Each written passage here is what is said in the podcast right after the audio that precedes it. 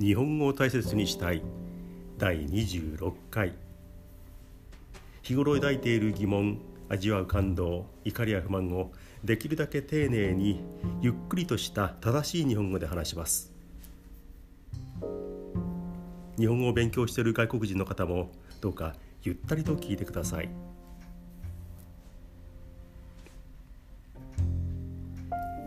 インフルエンザとかそれからそろそろ始まりそうな花粉症とか大丈夫でしょうか？聞くところによるとこれまで花粉症を発症したことがない人もインフルエンザにかかって抵抗力が弱まると突然花粉症を発症するということが、まあ、あるそうですね。それが心配されるそうです。私今のところ花粉症はないんですがインフルエンザにかかったように花粉症発症なんてことにならないように気をつけたいと思います。本当にねそうなったら嫌ですね。およそ1週間ぶりの録音になります。これだけ空いたのはそうですね一番長いか2番目ぐらいに長いですね。えー、で冒頭でやはりまた、えー、お詫びというか言い訳があります。前回チョコレートの話をした時に今大人気のチョコレートした時にチョコレートは万病のもとみたいに言われていると言いましたが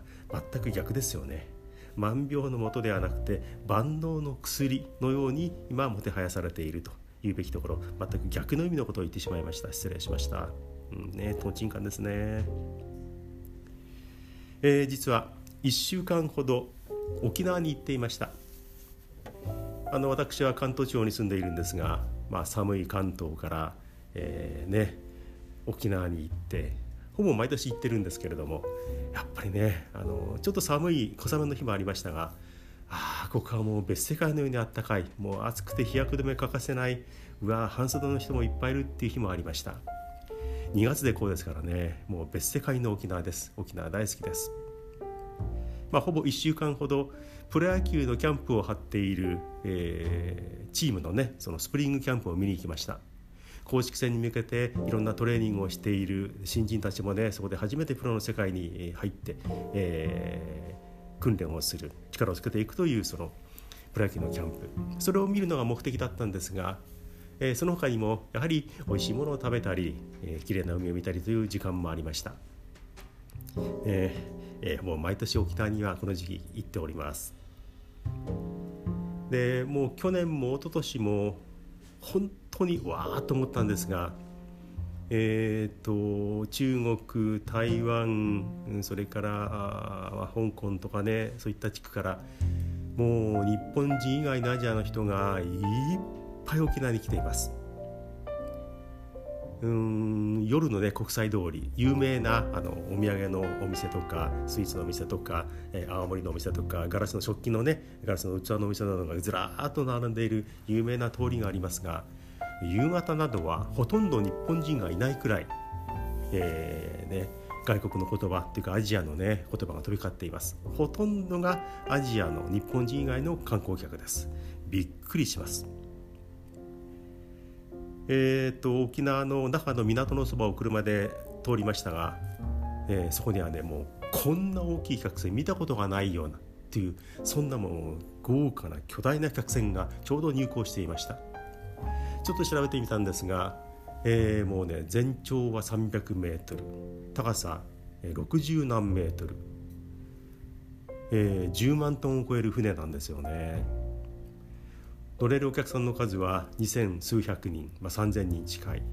で、えー、乗組員とかあ、ね、スタッフ当然売店の人とかショーをする人とかいますからスタッフを含めたら、まあ、3000人ぐらいが乗れる、えー、そんな船なんですよね。1 5 6階建てということなんですがそんな船が岸壁にドーンとついていてちょっと遠目から見たんですがもうね高さに圧倒されましたね、えー、60メートル以上の高さがある。あの沖縄の港の場合にはこう橋をくぐってくるという作りになっていないので高さ制限なく来られるということで大きい船が入りやすいという条件が揃っているそうです。それにしても大型マンションがドーンと倒れ込んだようなもうバカでかいこと悪いですね。ほんとびっくりするような大きさの客船が入ってくる。計算すると大型観光バス50台以上の人がそれに乗ってきてでそのバスとかね、えー、まあバスじゃないのでも移動しますかねでガーンと、えー、沖縄の街中に消えていく入っていくわけですからもう国際通りがああいうふうになるのも仕方ないかな当然だなというふうに思います。新しいショッピングアーケードも今建設中のがありますしね、えー、そういった観光客を目当てにした当てにした、えー、商業施設それから道もどんどん整備されている沖縄です。それまでのねお店とか道が、うん、寂しくなることが心配されますけれどもねもうそういう流れになってますよね。さて全然話変えます。皆さんは病院ってよく行かれますか、まあ、できれば行きたくないところですよね。ただ検査の必要もあるし行かざるを得ない場合もある。まあお見舞いということもあるでしょうけれども、えー、病院私も嫌いですけれどもね、えー、年いってくると病院に行く機会があの増えてまいります行くとお金も時間もかかるしそれからうん、ね、病気をもらうっていう心配もありますよね。えー、つい最近もあの大きな病院に行って待合室でずっと待ったり検査が終わってまた待ったり、えー、受付の前でずっと座ってるというふうな時間がありました。えーね、関東地方の地方の大きな病院です。で部分的に新しくなったりどんどんどんどんと病院も変わってますよね。で圧倒的に患者として多いのはやっぱりお年寄りですよね。お年寄りが待合室にこうじっと座っているあるいは付き添いの、まあ、お子さんとかあ若い人がそばにいるといろいろ面倒を見ているという場面が本当に多いです。でそういう患者が多い中で各病院も個人情報を大事にしなければいけないっていうことで、えーと、少し前のエピソードでも触れましたがもう個人名はあまり呼ば呼ばないことになってますよね。ですから、えー、高木さん高木谷さんとか田中なんとかさんなんてフルネームはまず呼ばない。えー、せいぜい名字それから番号でそこの病院では4桁の番号で呼び出しをしていました。4387番の方どこどこに入ってください。2623番の方どこどこの検察に入ってください。もう名前全く言いません。4桁の数字で患者を呼ぶわけです。お年寄りは4桁の数字にはなかなかついてこられません。それに加えてあのお医者さんとかそれから受付の人とかあいろんな人が呼び出しをするんですが中には2009の方。4080の方。0とか丸とかいうふうな言い方をしている人もいてこれはお年寄りは名前もなくて0とか丸とか4桁言われたら反応できません。で結局それではお名前でお呼びしますっていうケースが何件もありました。ピンとこないんですよね。加えて、えー、例えば2367番の方。E の2番に入ってください。W の1の検査室に入ってください。E とか W とかこれもねあピンとこない。すぐ反応できないと思います。年齢がいってくるとね。例えば E とか W じゃなくて、えー、E の3番とかあロの何番とか桜の1番とか楓の何番とかっていう言い方っていうのはスマートではないかもしれませんが患者にもお年寄りにも優しいんじゃないかなというふうに思いました。ね、個人情報を大事にするがゆえに逆に分かりにくくなってしまうっていうのはね、うん、これは弊害かなという気がします。で私はあの眼科に行ったんですがうーん散々まあね覚悟していて仕方仕方ないですよね待たされますよね。えー、待たされて検査がようやく始まるという時にまあ呼ばれていって中に入る。うんまあ、その前にね、えー、まず検査の前に目薬をさされて瞳孔を広げる薬なんですよね。えー、それをさされてしばらく経ってから呼び出し呼び4桁の番号で呼び出しがあって、えー、検査の部屋に入っていきましたそこに入る前にある医療スタッフ若い学生さんのようなあ、ね、スタッフが来て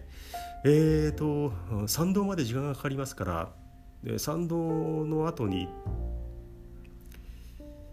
私眼鏡外して目薬をさされた状態ですからね当然よく字も見えないしなんか字が紙を出されても分からない。参道の虹がかかる。専門用語を言われても分かんないですよ。参道っていうとお産の道っていうふうなふうに音的に聞こえてしまって何のことかなと思ったらお散歩の散あの散るっていう字に瞳孔の瞳瞳孔ですよね。だから瞳が開くまでの間は時間がかかるのでその前にうんぬんってことを説明してくれたんですがいきなり参道と言われてうわーそういうことなのかって後で分かったんですがもうちょっと分かりやすく言ってください。えー、瞳が広くの瞳孔が開くまで時間がかかりますからという言い方をしてもらえればもっといいのになというふうに思いましたそして、えー、検査の部屋に入っていって、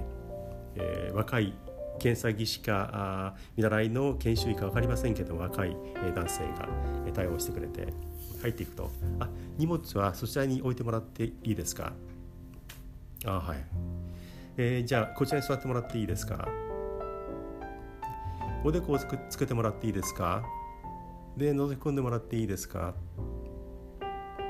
はい。じゃあ左向いてもらっていいですか？でいいですか？いいですか？って言われてやだって嫌って言えないわけだし。ええー、あの検査だからあおでこをつけて中を覗いてください。左を向いてください。荷物はそこに置いてください。中を覗き込んでください。あの覗き込めとか左向けっていうのでなければ検査なんだからもうそんな気をつかなくて大丈夫ですよ。びっくりしちゃってね。何してもらっていいですか？何回してもらっていいですか？もらっていいですかって言われたかなというふうに思ってね。あこれは丁寧とは違うなというふうに感じました。で挙句の果てにどうも目薬をさして瞳を開くっていうのが私は鈍いらしくて、えー、もう一回目薬をささなければいけない。状況になって。でその若いスタッフが「あ瞳の開きがまだなので、えー、もう一回目薬をさしてもらっていいですか?」さしてもらっていいですかっていうのは俺が私がやるのかなっていう言い方だけどあなたがやるんですよね。あじゃったらやってくださいって言ったんですけど目薬もう一度さしてもらっていいですかって変な言い方だなってねもう嫌っていうほどねそれもらっていいですか攻撃を受けました。こういうのはちょっとはっきりと間違っていると思います。なんだねもう少しシンプルにしてください。目薬もう一回刺しますって。なんで言えないんでしょうか。もう守りに入りすぎです。で、えー、検査が終わって、えー、私はまた待合室で待っていたんですがその時にあの若い受付の女性が、えー、検査が終わってもう会計に向かうことしおりと話をしていて次の、ね、予約の後についてもあの会話しているんですが「えー、なんとかさん、えー、お薬は2種類でよかったでしょうか?」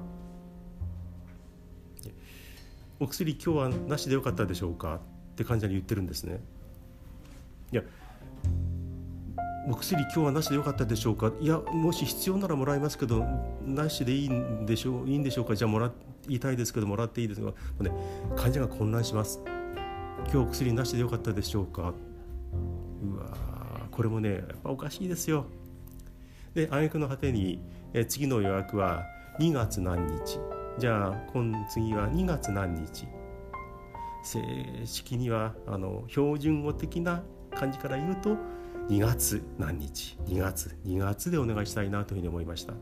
アクセントがどんどん乱れていますけれどもね。言葉のこう気を使いすぎの言葉。それからアクセントの乱れ、えー、長々ね待ち合わせにいたんでやたら気になってしまいました。うん。あんまり気にしすぎるとね、えー、よくないですけどもね、えー、びっくりするなそういう時代だなというふうに思いました。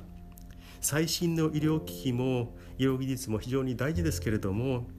あの言葉遣いなんかはね患者に分かりやすく優しくするっていうのもあの機械とか医療技術以外の医療じゃないかなというふうに本当に思います。もっと分かりやすくお願いします。そんなに気を使わなくていいと思います。くれぐれももうお願いしたいなというふうに感じました。で最後の最後ね、えー、館内アナウンス聞いていて入院患者の方に連絡がわ50年ぐらいのデパートで聞いたよなっていう迷子のお知らせがあります。5秒ドーンと落とすアナウンスを久しぶりに聞いてああこういうところは全然新しくならないんだな変わんないんだなってなんとなく時代が進んだような進んでいなかったような変な感じがしました。病院でいろいろ考えてしまったあ変な、えー、おじさんというかねじじの話になりました、えー、時間は今日は16分ぐらいですね。